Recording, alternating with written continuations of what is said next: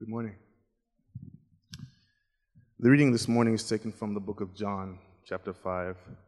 I'll be reading uh, verses 16 to 18, and then I'll continue reading verses 36 through 47. If you'd like to follow along, it's on page 6 of the bulletin. So, because Jesus was doing these things on the Sabbath, the Jewish leaders began to persecute him. In his defense, Jesus said to them, My Father is always at his work to this very day, and I too am working. For this reason, they tried all the more to kill him. Not only was he breaking the Sabbath, but he was even calling God his own Father, making himself equal with God. I have a testimony weightier than that of John. For the works that the Father has given me to finish, the very works that I am doing, testify that the Father has sent me. And the Father who sent me has himself testified concerning me. You have never seen, you have never heard his voice, nor seen his form, nor does his word dwell in you, for you do not, for you do not believe the one he sent. You study the scriptures diligently because you think that in them you have eternal life. These are the very scriptures that testify about me, yet you refuse to come to me to have life. I do not accept glory from human beings, but I know you. I know that you do not have the love of God in your hearts. I come in my Father's name, and you do not accept me. But if someone else comes in his own name, you will accept him. How can you believe, since you accept glory from one another, but do not seek the glory that comes from the only God? Do not think that I will accuse you before the Father. Your accuser is Moses, on whom you, your hopes are set. If you believed Moses, you would believe me, for he wrote about me. But since you do not believe what he wrote, how are you going to believe what I say?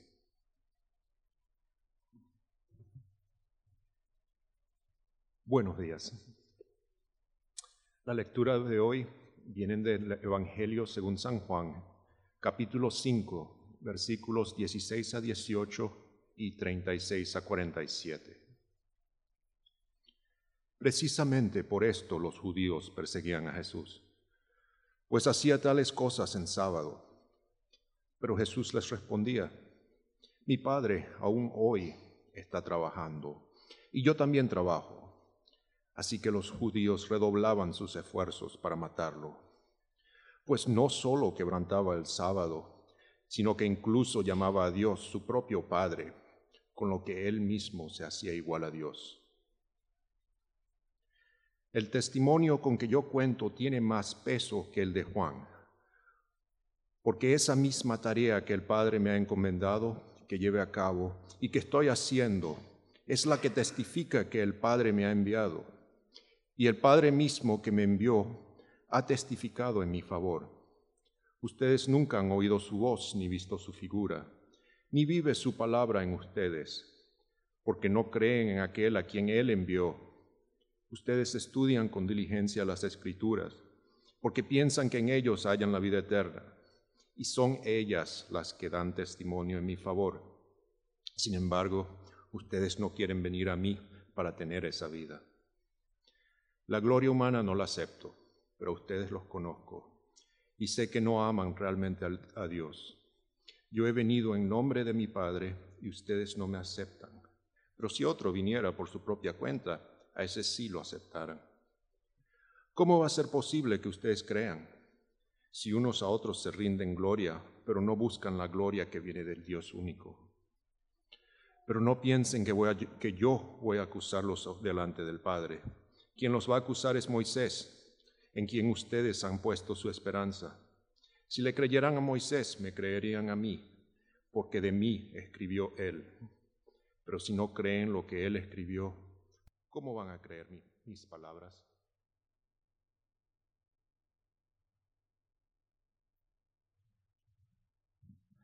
Thank you, Daniel, Lasse. Uh, of course, we're going to have a Q&A time right after this, uh, a chance for you to ask questions, so feel free to jot them down and have them prepared in advance um, if you'd like to be a part of that conversation. But first, let's pray together as we consider this passage. God, we look to you and we're asking that you would come and that your spirit would really just dominate this time, that you would fill our minds, that you'd fill our hearts, that you would make us alert, not just physically and mentally, but most of all spiritually, attuned to you. And we pray that you would change our minds on a few things, most of all about who you are. Help us to see Jesus in a new way. Bless this time. Be here. In Jesus' name we pray. Amen. We're continuing in our new series called Questioning Christianity. Questioning Christianity. And we're looking at some common objections to the Christian faith, things that make it hard for some of us to get on board with Jesus, to get on board with the Christian faith. And last week we looked at that common view that Christianity is just too exclusive. Uh, there just can't be just one right way to God. You can find that on our website, the audio recording uh, link provided there. Today we're looking at another popular doubt, and it's this that the Bible is just too unreliable. It can't really be trusted. Many of us doubt whether the Bible really is an accurate account of Jesus' life, whether it actually is the Word of God. We have questions about the historical reliability of the Scriptures. Isn't the Bible full of errors? Then how do we know it hasn't screwed up on something really important? A critical claim. Uh, weren't the b- biblical writers too religiously biased to be trusted? Uh, weren't the ancient authors shaped by sort of a, a primitive worldview that encouraged them to believe in things like miracles, which modern science has proven just isn't possible? Uh, wouldn't it have been easy for the writers just to make stuff up about Jesus with no accountability?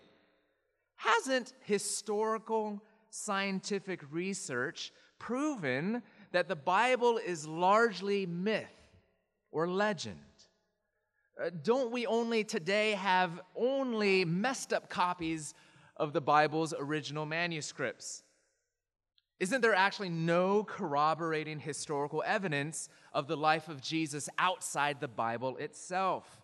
And aren't there other ancient documents, accounts of Jesus, that weren't included in the canon, such that what we now have in the Bible is at best arbitrary, just a collection of ancient writings, or at worst, the result of a power hungry conspiracy of the church? Come on, I saw the Da Vinci Code, I know the true story. These are good questions, important questions, and there are good answers. And the answers to those questions are no, yes, no, no, no comment, no, and no. All right, let's sing a song. We're done, right?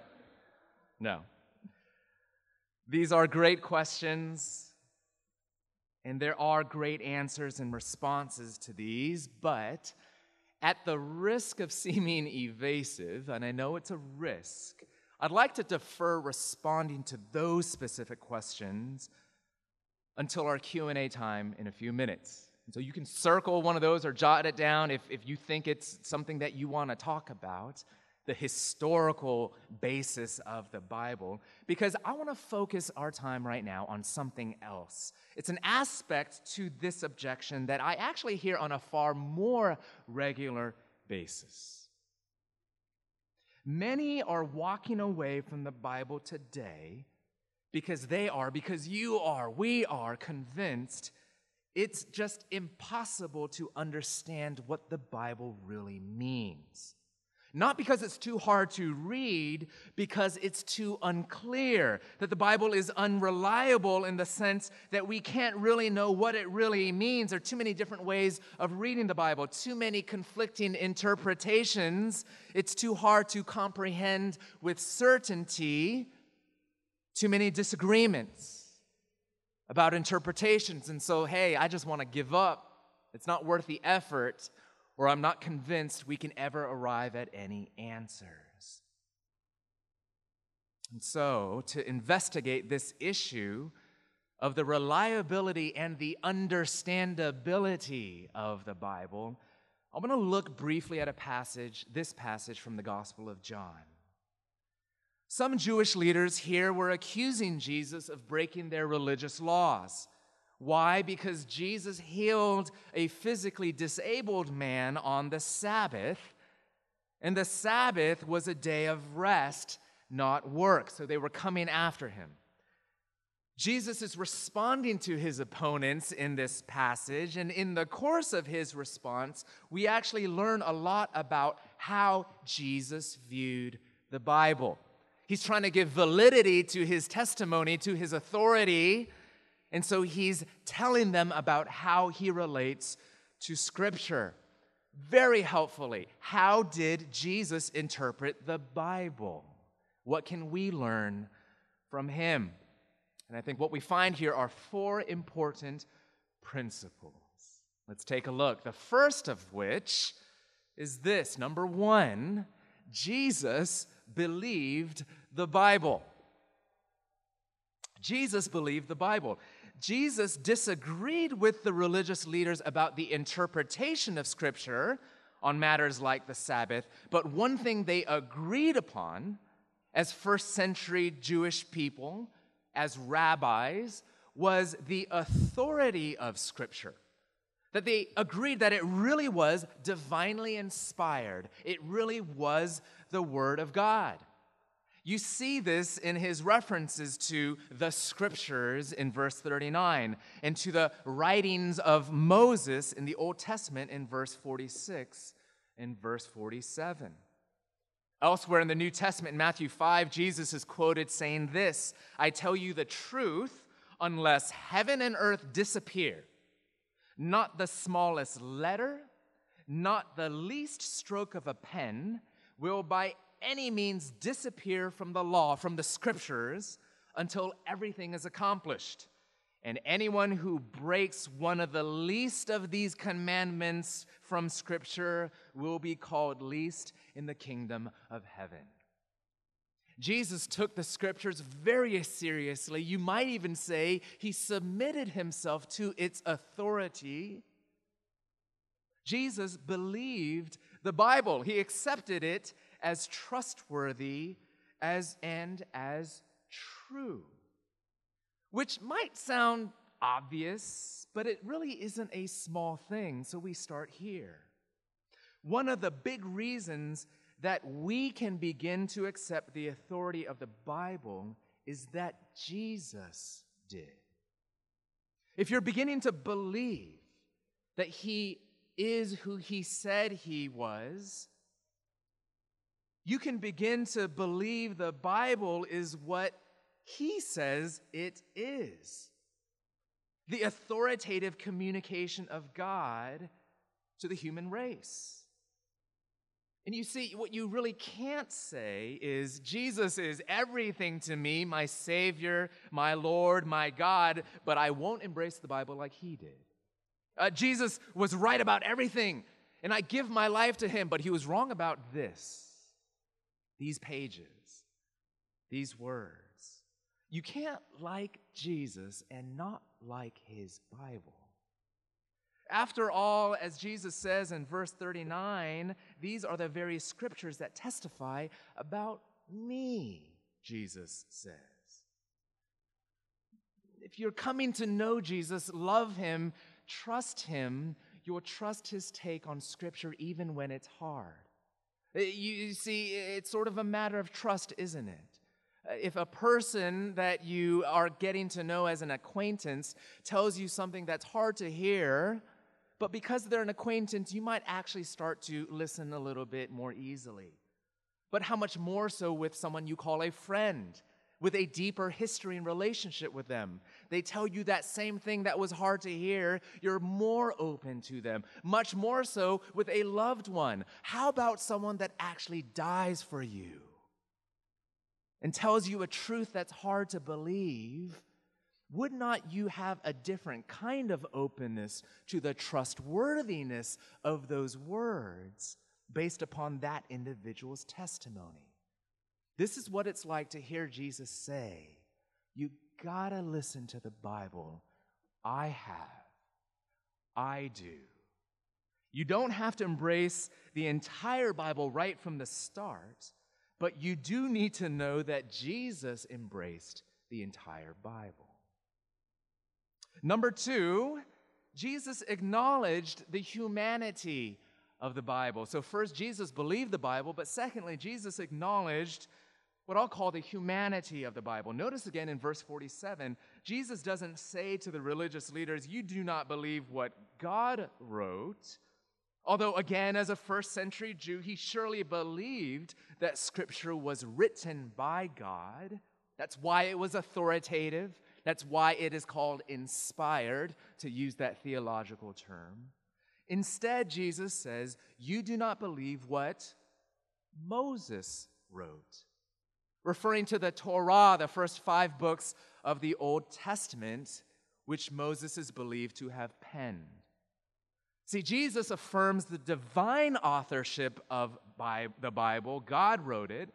That was our first point, but Jesus also affirms the human authorship of the Bible that real people co wrote the Bible under God's direction, by his inspiration. In the language of Peter's epistle in the New Testament, with the Holy Spirit carrying along their thinking and their writing. And these were real people like Moses with real stories real biographies who spoke and wrote in real human languages, like Hebrew in Moses' case, who lived in real geographic places and experienced life through real human cultures and human forms of communications. And that means there are two practical implications we can draw from this in interpreting the Bible. Number one, that as we read Scripture, therefore, it's vitally important for us to do the hard work of understanding the Scripture's original meaning.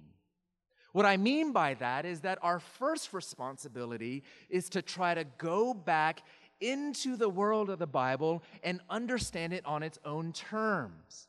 Not what did this passage mean to me or what do these words mean to my normal, modern American sort of English speaking mindset and sensibilities, but to sort of put that on hold just for a second to be able to ask, what, what did this mean back then and to them and there?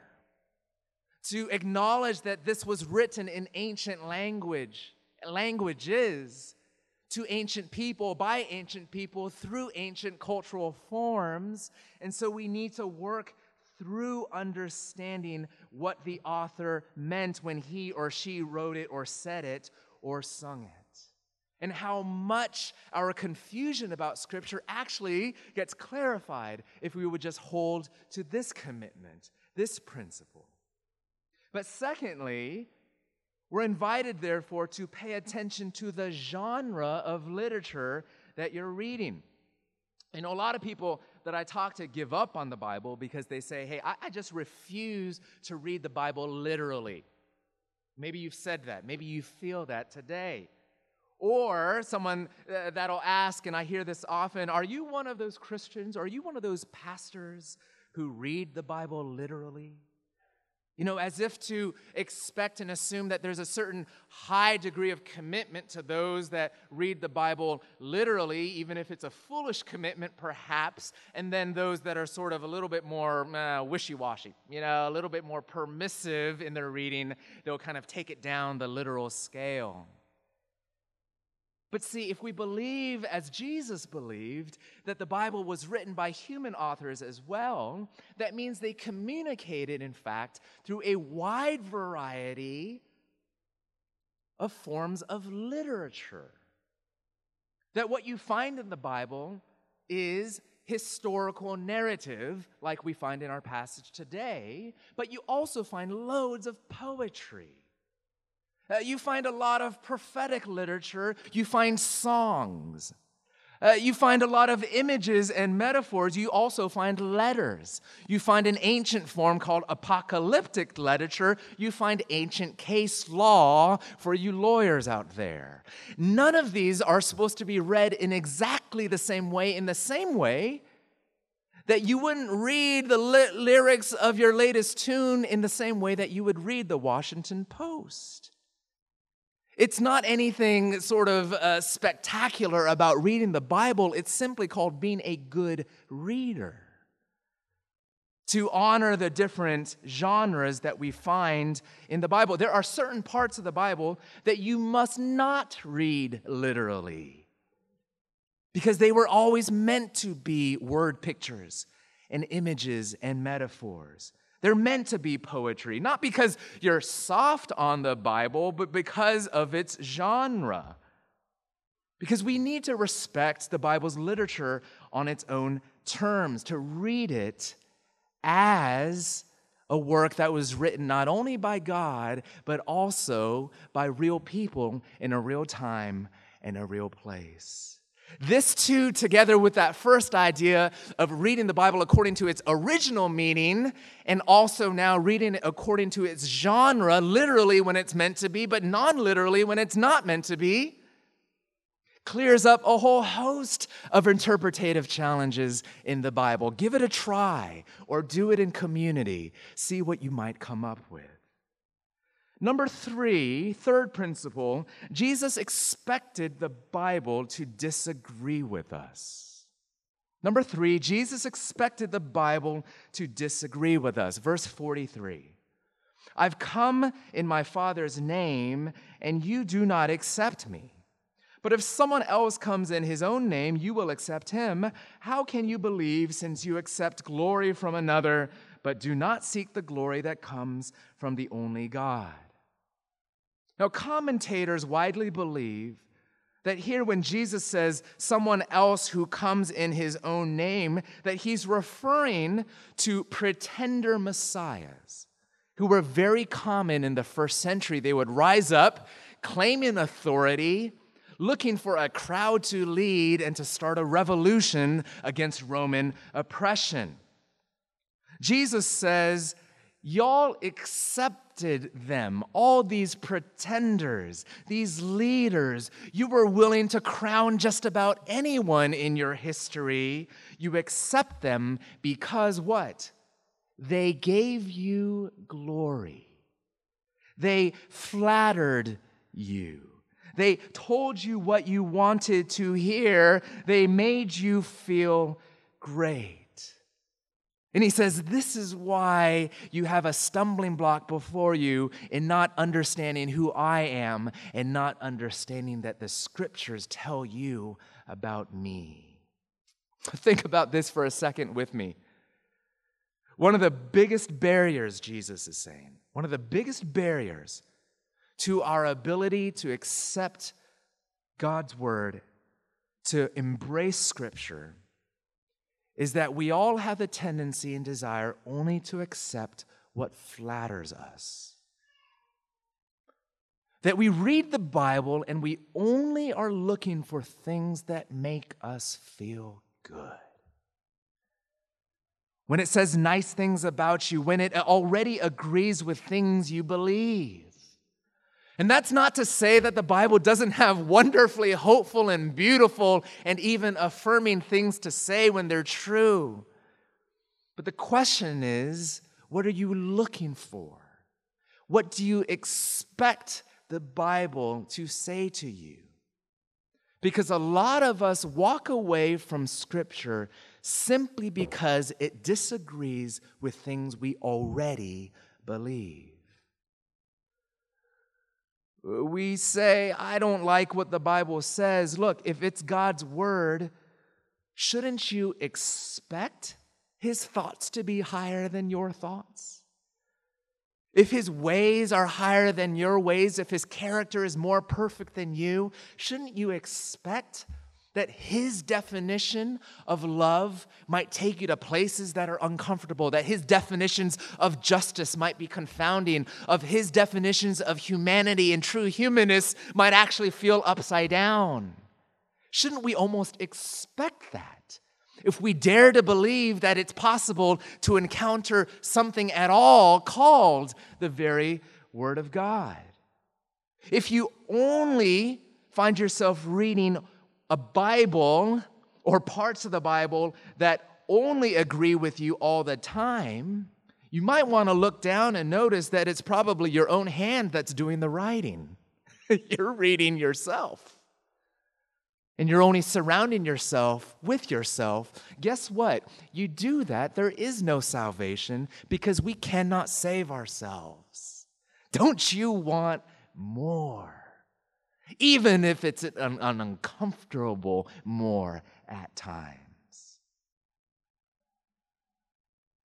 The reason why this is so important is because today, a lot of people, I'm going to guess a lot of you, a lot of us have a hard time, we do, accepting a lot of things about the Bible. Not so much for historical reasons as much as ideological reasons, namely what it might say about gay, lesbian, transgender uh, identity, a big debate that's going on right now, what it might say about slavery, what it might say about women, what it might say about other religions, as we talked about last week.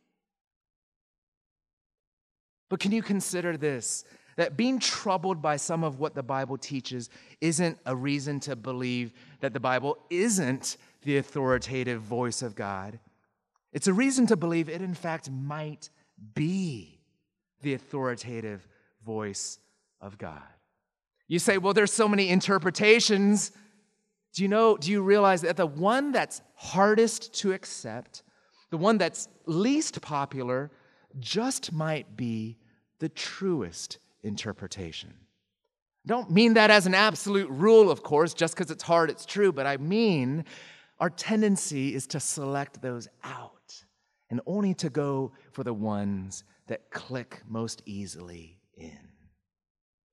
Why do we do this? Why do we do this? Jesus gives us a hint.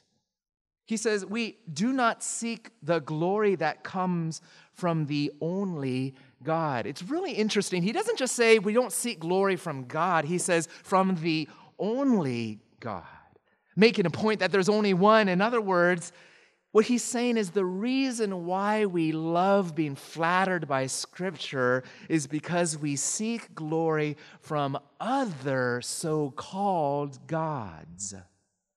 Things in our lives that we like to give God-like status in our lives. What the Bible calls the idols of our hearts. In other words, for example, my personal freedom is ultimate in my life. Don't you dare shackle me in any way. So I get mad when the Bible tells me, make yourself a servant of others and put their needs before your own. It feels like slavery. The Bible calls it love. Or I find all my identity in my work. It's, it's who I am, what I do for a living. And so I hate it when the Bible tells me that I have to take a break and do Sabbath, as Jesus is discussing here with the religious leaders. Don't do that. That's threatening to me, you see. The parts of the Bible, Jesus tells us, that bother you the most usually reveals the true gods in your life. The parts of Scripture that make you mad expose your true idols. So, what are they? What's that page in your Bible that you're just ready to rip out? And tell me, is there something underneath that that has a grip on your soul that it shouldn't? That has ownership of your life that God alone should have? That you're seeking to deliver you from something that only God can deliver you from? Here's what we need to remember interpreting the Bible isn't just a literary exercise, it's a spiritual exercise. Your attitude matters. Your heart matters. What's going on in here has everything to do with whether or not you're going to get God's word and love God's word. You can't believe things you read in Scripture if you're only seeking flattery or glory for yourself. Worth pondering, dear friends. Number four, and lastly, this last principle we find here, Jesus says that the Bible is all about Him. The Bible is all about Him. Verse 46, he says, If you believe Moses, you would believe me, for he wrote about me. And again in verse 39, later in the sentence there, in the verse there, these are the very scriptures that testify about who? Me. Yet you refuse to come to me to have life. Interesting words considering that the portions of the Bible that Jesus is referring to, those written by Moses, were written perhaps 1500 years before Jesus was born into this world. But this is what Jesus is telling us. It really is a clue and an answer key to so many of our troubles in the Bible, which is why I want to give it to you, why Jesus gives it to you. And it's this that the Bible is a collection of 66 distinct literary works from the ancient world. We call them books of the Bible 39 in the Old Testament, 27 in the New Testament. Jesus is telling us that all 66 books in the Bible are actually linked together as a single coherent story. There are many different narratives in the Bible, different people's lives, different parts of the story of the nation of Israel, of the early church, of all that's going on. Different parts but there is actually a single unified story that's found in Scripture. And at the center of that story, which means at the center of all of reality, is the person of Jesus. It's the story that God made all things in this world as an overflow of His love, and yet we, the center of His creation, rejected His love and decided that we would try to live on our own apart from Him. In our brokenness and our selfishness and our self crowning rebellion against God, the whole world fell apart. We fell apart, but the whole world fell apart together with us. But God did not let us go. He committed Himself to rescuing us, not because we asked for it, not because we wanted it, but simply because He loves us. By His grace, as a gift, He chased after those that did not want to be chased or rescued first moving across this world in the nation of Israel, showing the ways in which he would work one day through the one true Israelite, the Messiah, the person of Jesus, who one day came upon the scene, lived the life that we should have lived, died the death that we should have died, offering salvation freely to those who would believe. And he's coming again and he's going to make all things right. And he's going to take the story to its true climax of a perfect reflection of the God who made this world and who made those who are created in his image. Jesus tells us that this is the overarching, single, unifying story across the entire Bible, and he is at the center of it. And in fact, he even says you can read the Bible, you can study the scriptures diligently. Some of you have, and you can totally miss the whole point if you miss Jesus. So there you go, answer key. Every single part of the Bible is about Jesus. So, a couple of implications, three quick ones, and then we'll close. Number one, whenever you open up the Bible and you're looking through a passage, whether if it's hard or easy or whatever for you to read and understand, you must ask, along with all the detailed questions about what's being said and what's happening, ask, how does this relate to Jesus? Because Jesus says, whether if it's the earliest passages from Genesis, or if it's the narratives about him, or the letters of Paul, or the Psalms in the Old Testament, or the stories about Israel, Every part of the Bible relates to him in some way. It either tells us why we need him, showing us our sin or our brokenness, or it shows what he d- has done for us, giving us pictures or illustrations of what his redemption is really like. It tells us who he is, sometimes indirectly through other characters in the Bible. It shows how he changes us by his grace. It tells us what he is doing in the world and what this world is one day going to look like because of him. But every part of scripture relates to him. Are you asking that question? It'll solve a lot of problems for you. It means that even the hard places in scripture, the things that you don't want to hear or know, or even if it's hard to stomach, you still need to say, how does it relate to Jesus? Maybe that's the key to make it make sense. How does Jesus relate to sexual identity? How does re- Jesus relate to injustice in this world? How does Jesus relate to this and that? That is the question. Because he is the person that makes sense of it all. Second quick implication. Second quick implication that you may, in fact, eat bacon. and this is what I mean by that.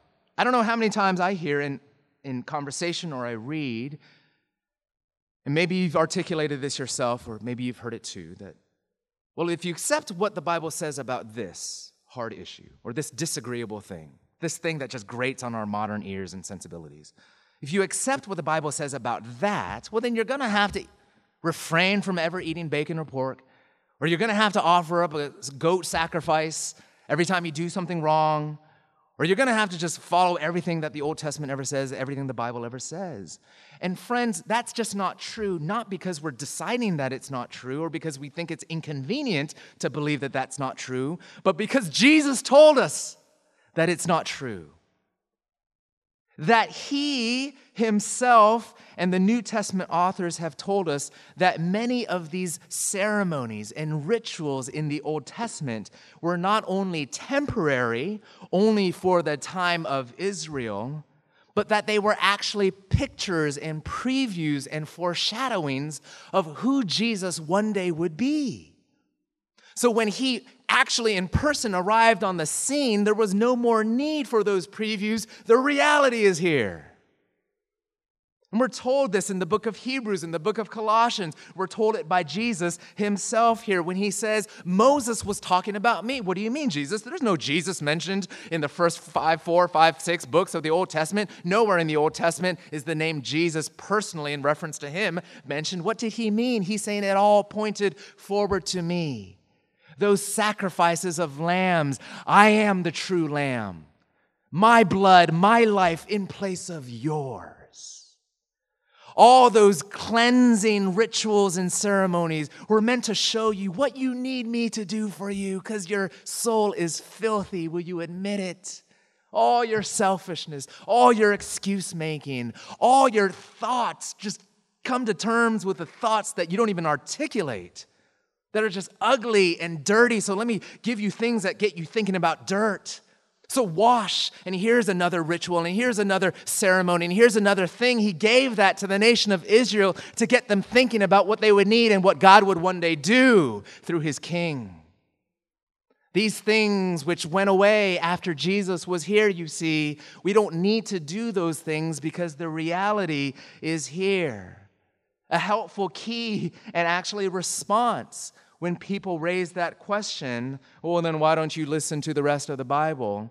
There is actually internally from the mouth of Jesus a reason why we don't need to do those things. Number three, and lastly, a quick implication Jesus is the center of the Bible. Every page whispers his name, and he offers you life on every page and in his name. Jesus says, Come to me to have life. It's not offered to you just by the empty words on a page, but through those words, you find a person.